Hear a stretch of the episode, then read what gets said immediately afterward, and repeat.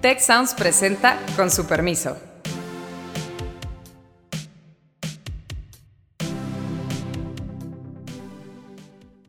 Con su permiso, soy Azucena Rojas y estoy muy contenta de estar nuevamente aquí con todas y todos ustedes, nuestro público, presentando el día de hoy un programa muy especial que vamos a basar en el tema de las encuestas, que ustedes saben que me encanta.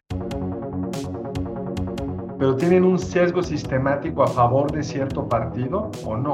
O sea, lo que me da la impresión es que el Estado de México fallaron sobreestimando el voto de Morena. O sea, hubo un sesgo sistemático a favor de Morena, pero a lo mejor no lo, no tengo la película completa. Y también hablemos de esto qué tanto afecta o no la confiabilidad de las encuestas hoy en día. O sea, lo que queremos entender en general como, como, como analistas de la opinión pública es qué es lo que está formando esas opiniones electorales, más allá de por quién vas a votar. Por un lado nos acompañan nuestro querido Carlos Elizondo nuevamente y por otro lado también eh, Lorena Becerra, encuestadora, amiga, politóloga y que hoy hace poquito está ya con su nueva empresa de encuestas, Becerra, Misuno y Asociados. Qué gusto tenerte aquí, Lore. Eh, y pues gracias a ambos por, por estar en este día, eh, pues que ya se acerca mucho el tema electoral, el tema del inicio de campañas. Eh, y Lore, pues queremos hablar sobre, sobre estos temas, un protagonista que a mí se me hace muy importante en todas las elecciones, en las campañas, son las encuestas. y quisiera em, iniciar con tu punto de vista de cómo ves la, la, importancia de las encuestas para esta campaña en, en particular que va a iniciar pues ya el primero de marzo, que como sabemos es una de las, bueno, la más grande de México por todo lo que se va a implicar, eh, elección presidencial, elección en gobernaturas, elección en senadores, eh, diputados. Eh, ¿Cómo ves tú, cómo sientes que, está siendo, que están siendo protagonistas las encuestas en esta elección? ¿Qué tal, Azu? Carlos, es un placer para mí estar aquí con ustedes. Eh, bueno, pues las encuestas siempre han sido muy importantes, eh, creo que en todas las elecciones. En esta elección en particular tomaron un papel mucho más relevante, incluso antes, porque eh, se, se utilizaron para elegir y se están utilizando para elegir incluso a los candidatos, ¿no? Entonces se utilizaron como, como herramienta. Sí, antes se usaba, pero no era tan común en México. Em, y creo que esto, esto los, las puso sobre otra vez, ¿no? Como que en el centro de debate. Estamos hablando de encuestas, cuáles son las encuestas creíbles, cuáles son las encuestas de calidad, cómo se deben de hacer las encuestas, si les creemos de las encuestas que hicieron los partidos para elegir a sus candidatos, etcétera. Entonces ya estamos otra vez, ¿no? Hablando, hablando de encuestas. Y ahorita ya empezamos a ver las encuestas que están midiendo la carrera de caballos, ¿no? Sobre todo, obviamente, la gente está viendo la elección presidencial, pero bueno, ya vamos, vemos que hay de repente una que otra por aquí, de gobiernos, ¿no? De los estados, eh, va a haber algunas de alcaldes, etcétera. Seguramente pronto también empezarán las de Cámara de Diputados, ¿no? Entonces, bueno, sin duda, las encuestas tienen un papel muy importante en esta elección, en esas dos ramificaciones. Em, creo que después de lo que pasó en el Estado de México, eh, sobre todo el Estado de México, que, que, dejó como una, como una marca, eh, en general siempre las encuestas después de las elecciones se ponen bajo la lupa, ¿no? Y yo me acuerdo desde que empecé, desde que empecé en esta pues en esta trayectoria, siempre después de las encuestas nos sentamos a platicar qué falló, qué, qué estuvo bien, qué tenemos que revisar. En otros países es lo mismo, ¿no? Pero creo que el Estado de México sí marcó un parteaguas. ¿Qué pasó, Lorena? Cuéntanos qué pasó. Sí, ¿Qué un parteaguas ahí? En el Estado de México lo que pasó es que la gran mayoría de encuestas, sobre todo las encuestas en vivienda, que, que normalmente son, son entendidas como las más sólidas, ¿no? Y casas encuestadoras eh, prestigiadas, sobre todo también, eh, estaban dando una ventaja de, de dos dígitos, eh, bueno, de, de, 20 puntos a la candidata de Morena, que acabó ganando con 9 puntos, ¿no? Entonces, eh, ese fue, fue sobre todo el tema, incluso las encuestas de salida, también en su momento hubo tres o cuatro que se publicaron el día de la elección y que marcaban una ventaja de 18 a 20 puntos. Entonces, cuando la, realmente la, la, la, elección se disputó por, por mucho, mucho menos, ¿no? ¿Y qué pasó? ¿Por qué? La verdad es que no, en ese entonces este, yo trabajaba en un medio de comunicación, la encuesta que nosotros publicamos fue muy acertada, entonces la verdad es que puedo, puedo hablar por mí, no puedo hablar por los demás. pero, pero... pero sí podemos decir algo de los demás, porque, digamos, tú estabas en Reforma, que es la que fue más acertada, eras el outlier, o sea, no es que tú estabas en el centro, estabas en un extremo, parecía el escenario extremo, improbable, que se cerrara los ocho puntos, y qué bueno que tuviste, digo, que Reforma tuvo éxito en ese análisis. Pero ¿qué nos dice sobre todo el que incluso encuestas de salida, Lorena? Ya no es que el votante cambió, el votante ya votó, y ahí también es, en general son más precisas. Si recuerdo en Argentina, las encuestas de salida fueron bastante precisas, a pesar que las previas se equivocaron por, por mucho. ¿Qué intuyes metodológicamente? ¿Qué podrías pensar? Lo que pienso, o sea, lo que se tiende a pensar es que una encuesta más cercana a la fecha de la elección tendría que ser más certera. Y obviamente las encuestas de salida tendrían que serlo porque es el día de la elección, ¿no? No es la primera vez que vemos que encuestas de salida han tenido eh, ¿no? este, márgenes de error muy altos, pero creo que en general esto ya nos, nos da pie como para hablar de, de, de otro tema que, que, actualmente estamos enfrentando, ¿no? Eh, y en general es, es algo que, que, que, creo que todos los encuestadores estamos lidiando con esto. Sí se ha vuelto más difícil encuestar. Hay muchos, eh, hay, hay, muchos factores. la inseguridad es un tema que ya está presente desde hace mucho tiempo, ¿no? Entonces, entrada a ciertos lugares a los que no puedes ir, pero también ciertos lugares en donde no te van a abrir la puerta o incluso ciertas, este, respuestas que no te van a dar de manera telefónica porque ya no tienen confianza. Si alguien te habla por teléfono y te pregunta cuántos coches tienes, no, no tienes por qué decirme, ¿no? Entonces, esa es una. Y la otra también eh, es, es, es un poco cómo se está distribuyendo la población. Hay zonas cerradas, zonas altas en las que no te permiten entrar, los edificios que tienen, que tienen guardia, ¿no? Este, ah, simplemente están, tienden a estar excluidos de una muestra en vivienda. Pero si nos vamos a las encuestas telefónicas, también es complicado, porque hay lugares con menor cobertura telefónica, aunque hicieras solamente celulares, tienen también sus limitaciones, ¿no? Lore, ¿y cómo, cómo se le está haciendo ahora para contrarrestar todas estas eh, dificultades que además no son nuevas, como dices, ya, ya, ya se venían, el tema de la inseguridad, como dices, ya tiene tiempo atrás, el tema de que ciertos hogares no te abren la puerta también, ahora se complica con el tema telefónico, pero ¿qué nuevas mm, formas o qué es lo, lo nuevo, lo novedoso que se está haciendo para poder acceder a mayor público?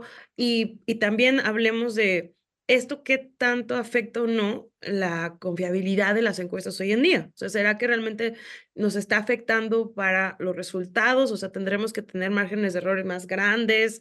Eh, hay una afectación que no se está pudiendo, digamos, eh, sopesar con las nuevas formas de encuestar o, qué es lo que se está, qué es lo que viene pues, para arreglar este tema.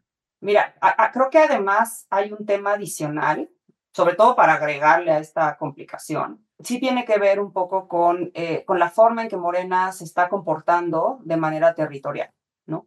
Entonces, sí tenemos desplegados a los servidores o los siervos de la nación, los tenemos desplegados de manera permanente en ciertas zonas del país, eh, y eso es algo, eh, es algo que está afectando las mediciones, ¿no? Entonces tú llegas, y yo, yo hablo mucho de las encuestas en vivienda porque son las que yo hago, pero tú llegas a una sección en donde ya llegaron este, las brigadas de Morena o las brigadas de, de los trabajadores de los gobiernos eh, a, a, pasar a tocar, ¿no? Y fueron la semana pasada y fueron la semana antepasada y los ves en el parque, ¿no? Con sus chalequitos. Entonces, de cierta forma, genera cierta presión de entrada y no, y no podemos saber bien de qué tipo de presión, pero de entrada, que tú toques en una puerta y te digan, ¿vienes de Morena? ¿No? No saben si tiene, no, no sabes si tienen la expectativa de que le vas a dar un programa social, o incluso ya hay una presión de, no, pues yo tengo que mejor decir que voy a votar por Morena, ¿no? O sea, entonces, mm. eso es algo que también tenemos que, que tener. Pero hay un sesgo, digamos, sí estamos viendo un sesgo entre los resultados, incluso encuestas este, de salida y el resultado final que indique un sesgo donde la gente no está contestando si no va a votar por Morena. O sea, hay un, hay un, una, porque si solo fue un problema de seguridad, pues en principio tendríamos una una desviación amplia, pero no un sesgo. Aquí hay un sesgo. Mira, eso, eso yo creo que mucho se tiene, se va, se va a ir evaluando eh, pues después de los resultados electorales. Pero con lo de Estado de México, ¿vimos un sesgo? Pues es que, por ejemplo, nosotros no lo tuvimos. No, no, no tú no, en general. Puede ser, me explico ahí, creo que cada encuestador tiene que hacer un análisis de su propio, de sus A lo mejor no estoy diciendo claro, hay un sesgo entre eso que falla, están fallando, las encuestas no le atinan, pero no, por todos estos problemas que estás indicando y quizá otros, pero tienen un sesgo sistemático a favor de cierto partido o no. O sea, lo que me da la impresión es que Estado de México fallaron sobreestimando el voto de Morena, o sea, hubo un sesgo sistemático a favor de Morena, pero a lo mejor no lo no tengo la película completa. No lo sé, Carlos. Ahí sí no te podría contestar. Porque también... Con las públicas no lo puedes decir. Con la información pública, si todas dijeron que Morena iba a ganar por 15 y ganó por 8, pues, hubo un sesgo a favor de Morena o no se podría concluir eso. Es que no se puede concluir eso a menos que todas lo hubieran tenido. O la gran No, la verdad la tendrían que haber. O sea, si ves que fue, fue generalizado un problema, pues sí, fue generalizado, pero no la tuvieron todas. No todas, pero las que se fallaron, fallaron sobreestimando a Morena. Ninguna falló sobreestimando a la oposición. Sí, así es. Mm, interesante. Y bueno, en ese sentido, tú podrías identificar elementos en tus encuestas. Digo, yo la verdad te conozco, sé el trabajo que haces como encuestadora, el rigor eh, metodológico que, que manejas y que además me encantaría que nuestro público entendiera un poquito la profundidad de lo que es hacer una buena encuesta. ¿No? Una encuesta que va evitando esos sesgos, que va entendiendo los contextos, por ejemplo, la presencia de, de estas personas y cómo corriges, o sea, cómo, cómo en el día que dices, oye, tengo que, tengo que sacar la encuesta en, en, en una semana o dos, ¿cómo voy a corregir todas? ¿Qué voy a hacer? ¿Qué estrategia voy a tener como encuestador, encuestadora? Para eh, aminorar estos posibles sesgos, ¿no? Que tú podrías identificar algunas estrategias eh, que sean como buenas prácticas eh, en general que nos ayuden a entender este proceso de fondo de lo que es la labor de encuestar de manera rigurosa como tú lo haces. Mira, no, o sea, así como ya llamarle como buenas prácticas, creo que sería, sería un poco aventurado. O sea, yo creo que básicamente lo que yo trato de hacer, y esto lo he hecho casi siempre, ¿no? De toda la vida, es algo en la, como yo me formé haciendo encuestas, pues de entrada sí tienes que tener un contacto muy cercano con tu campo, ¿no? Eh, porque tienes, a mí la retroalimentación de mi campo me sirve mucho. O sea, tratar Explícanos un poco más qué es esto. ¿Qué significa contacto muy cercano con el campo? Este, básicamente que, te digan. Porque, bueno, o sea, te, avisan, ¿no? Este, no podemos entrar a este lugar, en este lugar no nos van a contestar, en este lugar, este, acaba de pasar, ¿no? Este, en Morena, ¿no? O acaba de pasar, ¿no? De otra, o, también de otras casas encuestadoras, ¿no? Que también eso ya, ya, ya, ya lo votas, ¿no? Ya, ya no, ya no vas a esa sección, ¿no? O te vas a otra. Eh, pero básicamente eso, eso a mí me ha servido mucho trato de que me evite eh, el falseamiento, por ejemplo, ¿no? Porque luego también le metes mucha presión a tu campo. Ahorita lo que comentabas, el tiempo. Eh, de, oye, pues es que yo tengo que acabar en cinco días y aquí te está complicando el levantamiento, pues ahora sí que hazle como puedas, ¿no? Entonces, oye, no, vamos a ver cómo lo resolvemos para que no sea un dato que, que los presione al grado que, que, pues, que ya encuesten lo que sea. Este, y, todo, ¿no? obviamente el muestreo, ¿no? El, diseño del cuestionario, hay que revisar muy bien qué te llega, ¿no? La supervisión, que, que, todo eso se, se, va complicando cada vez más. También lo hace sumamente costoso, ¿no? En las encuestas en vivienda esto se está elevando muchísimo el costo, ¿no? Entonces, a la gente, ¿no? Este, con, supervisión, la mandas con, con dispositivos, la mandas, entonces son, son, son, son más cosas y luego quieres esa retroalimentación entonces, creo, creo que está, y, yo hablo por mí, pero creo que en general, eh, varios encuestadores con los que he platicado están tratando también de encontrar ¿no? la forma de mejor, eh, de mejor llegar a, lo que queremos, ¿no? Que, básicamente nuestro principal objetivo no es decir, así va a quedar la elección, ¿no?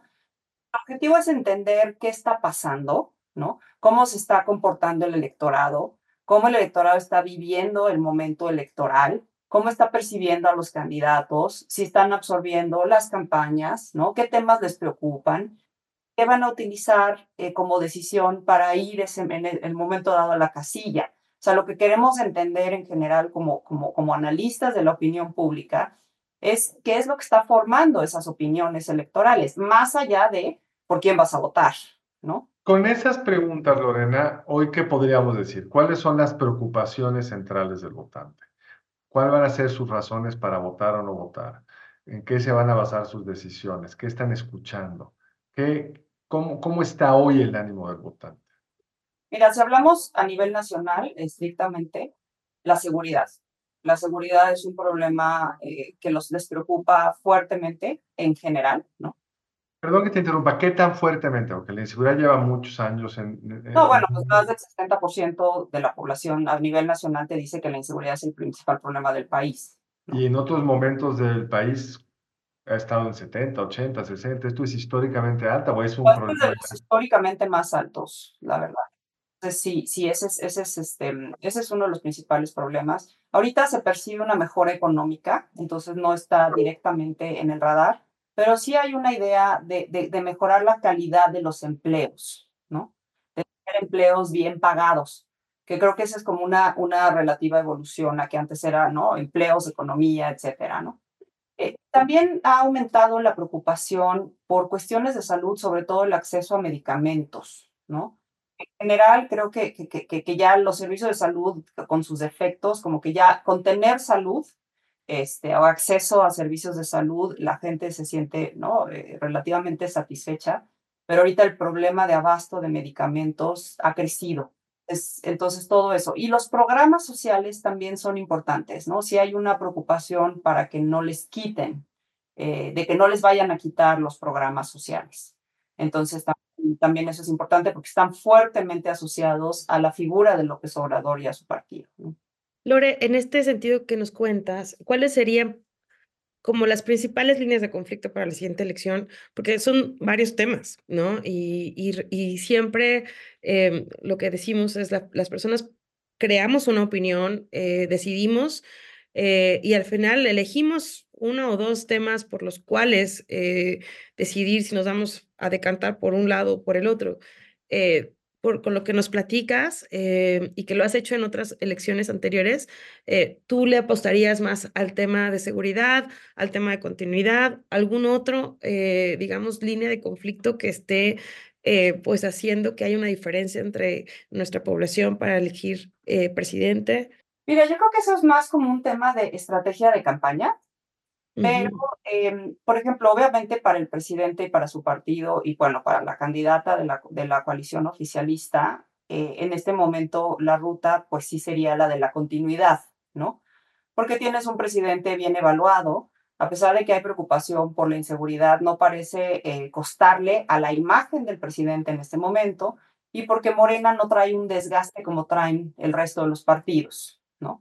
Entonces, esta candidata haciendo campaña bajo la protección o la sombra protectora del presidente López Obrador, pues es algo, es algo muy cómodo, digamos, ¿no? Que se vuelva como una elección de más López Obrador o no. Yo creo que para, para, para los que no son de Morena, para los, los opositores, sí es más un tema de señalar lo que está mal, ¿no? Este, es, es, es, eh, o sea, la inseguridad, que la corrupción no se ha acabado, que eso también es algo que perciben los, los ciudadanos que realmente no mucha, ¿no? No muchos de la población están mejor, ¿no? Sobre todo con todo este tipo de, de, conflictos.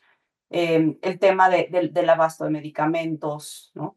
Este, yo creo que todo eso es como decir, a ver, no, no estamos hablando necesariamente de que sí la continuidad o no, estamos hablando de que se necesitan cambios en ciertas cosas que a lo mejor solo se pueden llevar a cabo de este lado, ¿no? Entonces, creo que, creo que es, es, eso va a ser más un tema de qué tanto se puedan plantear las campañas en ese contraste y que puedan hablarle al electorado eh, de esa ¿no? creo yo. Este, Pero bueno, sin duda tenemos votantes que son ya netamente morenistas, que eso se van ahí, y tenemos votantes que ya también son opositores, que también se van a quedar ahí. Entonces, básicamente le van a hablar mucho más a los que están como que apenas, ¿no? Van a empezar a ver realmente qué, qué, les representa, porque también para la población es, pues es decirle, oye, a ver, o sea, es, es, representa, es convencerlos de que representa un cambio o no en su vida, para bien o para ¿no? salir a mm. votar. Y en cosas así como que luego son sorprendentes, ¿la gente ya tiene claro que hay una elección el 2 de junio? ¿Qué porcentaje ya lo tiene claro? Pues mira, a nivel nacional realmente todavía falta, está creo que como alrededor del 50% que ya sabe que hay elección el 2 o el 1, pero eso se cambia rapidísimo. O sea, una vez empiezan las campañas. Ya. Sí, por eso, pero te da una idea, a lo que voy es, te da una idea que para la gente todavía no es un tema particularmente importante, porque las campañas formalmente arrancan el 1 de marzo, que es cuando va a venir ese bombardeo. Y en el pasado, Lorena, en elecciones presidenciales, ¿qué tantos cambios hemos visto en las preferencias del elector una vez que arrancan las campañas? No, bueno, hemos visto cambios muy fuertes, ¿no? O sea, en 2018, como en febrero, de hecho nosotros estaba yo en Reforma, publicamos una encuesta con seis puntos eh, de, de, ventaja de López Obrador sobre Ricardo Anaya, ¿no? Por los seis puntos. Pues estaba cerrado realmente. Sí. En marzo ya se había abierto, no me acuerdo si ya eran como 10 o 12, y ya para, para, abril, mayo ya había pasado los 50, ¿no? Entonces, sí. ¿Elecciones previas? En, con, con, Peña Nieto vimos dos cambios. Uno, se redujo la brecha de ventaja que traía Peña Nieto, que sí empezó como con dos dígitos de ventaja, acabó con seis, ganó con un margen de seis, ¿no? Y también Josefina Vázquez Mota, que había empezado en segundo lugar, pues pasó a tercer lugar. López Obrador, que había empezado en tercer lugar, pasó a segundo. Llegó un momento en que alcanzó, ¿no? De manera Ujú. muy ¿Y podrías decirnos, fueron estos eventos los que produjeron estos cambios? fueron, es que tal cual, o sea, hubo eventos que empezaron a marcar tendencias que después no se corrigieron, digamos, ¿no? Pero fueron muchas cosas en conjunto, incluyendo las campañas, ¿no? Yo creo que sí hubo eventos como el ataque del presidente eh, Peña Nieto a Ricardo Anaya, ¿no?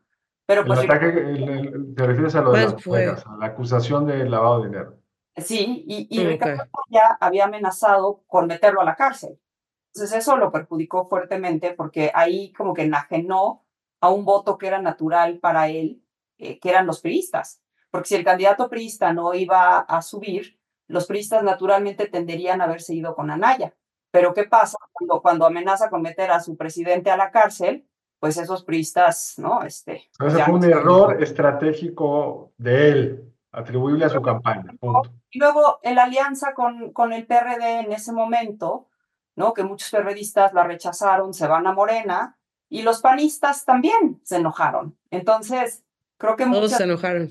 exacto, creo que cometió, cometió errores. Y, y, y López Obrador fue muy asertivo y muy acertado, ¿no? En general no cometió errores. A diferencia de 2006, que cometió varios errores. Qué interesante en eso. 2006 fue lo opuesto. AMLO arrancó con 20 puntos o algo así de ventaja. Y Sí, fueron Se fue cerrando. Decisiones, errores que lo y una campaña ba- bastante disciplinada y clara de, de Calderón, ¿no? Que, que hizo que, que, que eso fuera, este, bueno, acabamos, ¿no? Con menos de un punto. Sí, ¿no? sí, demasiado cerrada. Pero incluso, perdón, Usuna, incluso la de Fox arrancó la Bastida en la encuesta de ustedes de reforma, que a lo mejor ya no la hacías tú en, No, en- yo no lo hacía, ¿no? en noviembre del Se me 99. hace- Solo ya tiene su tiempo. la eterna. En noviembre del 99, Fox estaba 19 puntos abajo de la Bastida. Y luego, haciendo, sí. sí, sí. Eso es lo que a mí, a mí me parece eso es- que es parte de lo que es nuestro electorado. No es un electorado predecible 100%, ni que ya va a quedar la cosa como está ahorita. Y, y algo que es muy interesante es eh, estos errores de los que están hablando, ¿no? Y cómo pues eh, va a ser una elección novedosa en ese sentido, porque ya no vamos a tener a, a- a AMLO de candidato, que pues fueron tres elecciones para ir perfeccionando el cómo hacer campaña. Y, No, te oí bien, Azucena. ¿No vamos a tener a AMLO de candidato? Bueno, a lo mejor, este, no sé, es una especie El de... jefe de campaña sí está. El jefe de campaña está, pero pues la que está de candidata, pues va a ser su primera vez. Y de publicista. Y de, De todo. De, de, de Ángel Guardián. así, no sé. también. O Diablo. También, de todo, de todo. Pues, pues va a ser bien interesante eso, a ver si logra eh, se- transmitir, eh, porque los errores son definitivos, son, son, digamos, errores, tienen pues. impacto. Y ahora tenemos a, a dos mujeres, que también es algo novedoso, ¿no? También. Eso también creo que es un tema muy importante a destacar. El papel de las mujeres en la política, cómo se ha venido desarrollando también en estos años que, que hemos estado eh, hablando, desde Fox hasta Calderón, todos estos sexenios, creo que la participación de la mujer siempre ha sido más y este creo que es el culmen ya al tener dos candidatas a la presidencia. Y Lore, ahí me gustaría también tocar un tema de cómo ves el papel de las mujeres en las encuestas, este, qué tanto nosotras como mujeres estamos siendo partícipes, pues, de casas encuestadoras. A mí me encanta que ahora tú tengas tu empresa y, y pues estés ahí al frente, eh, pero en, en, este mercado de encuestadores, ¿cómo está el papel de las mujeres? Eh, y, pues que también son parte del, del, del debate público, ¿no? Ay, bueno, pues es que en general siempre ha habido eh, mujeres eh, de referencia, ¿no? Estaba este, María de las Heras, ¿no? Rubias, ¿no? Gisela Ruba, que en su momento como encuestadora también. Eh, y luego como que desaparecieron las mujeres. Mm. Qué interesante. O sea, había ahí. Uh -huh. Sí ha sido un gremio más de hombres, ¿no? Uh -huh. eh, y la verdad es que creo que, bueno, ahorita yo, eh, ¿no? Estoy, estoy en la escena desde, desde hace un par de años, bueno, ya varios años. Eh, también hay otra casa encuestadora, Encore, que también lo dirigió una mujer. Entonces, pues ahorita somos dos, ¿no? Eh, en realidad ha sido un gremio de, de, de hombres. Eh, no, no, no, sé, no sé qué tiene que ver, la verdad, no, no sé, no, no, no, no, no sé a qué atribuírselo. Eh, pero bueno, sin duda también es una disciplina que tiene lo suyo, ¿no? Este, entonces, sí, habla, ¿cómo no? Sí, sí, sí. La, pero, la votante, digamos, el, ajá, es el género elector. Ah. Sí, de hecho. Hace poco lo. Lo más interesante, más que las, las encuestadoras, eh, son las encuestadas. Yo aquí creo que veo como, como con un poco con, con esta eh, ansiedad, ¿no? De, porque se veía, una, se, se, veía el inicio de la formación de una brecha de género. Y eso se veía desde, ¿no? Desde un poquito antes de la pandemia, cuando empezó todo este movimiento, ¿no? Morado, eh, del Me Too, que, que, que llevó a otras cosas, ¿no? Como al empoderamiento de la mujer, a la, a, la, al reconocimiento de la sororidad, etcétera, ¿no? A, a la manifestación ya en marchas, etcétera. Eh, y bueno, que ahorita tenemos candidatas mujeres por todos lados. Pero no logro, no logro ver que se concrete. Eh, mm, no, como un diferenciador.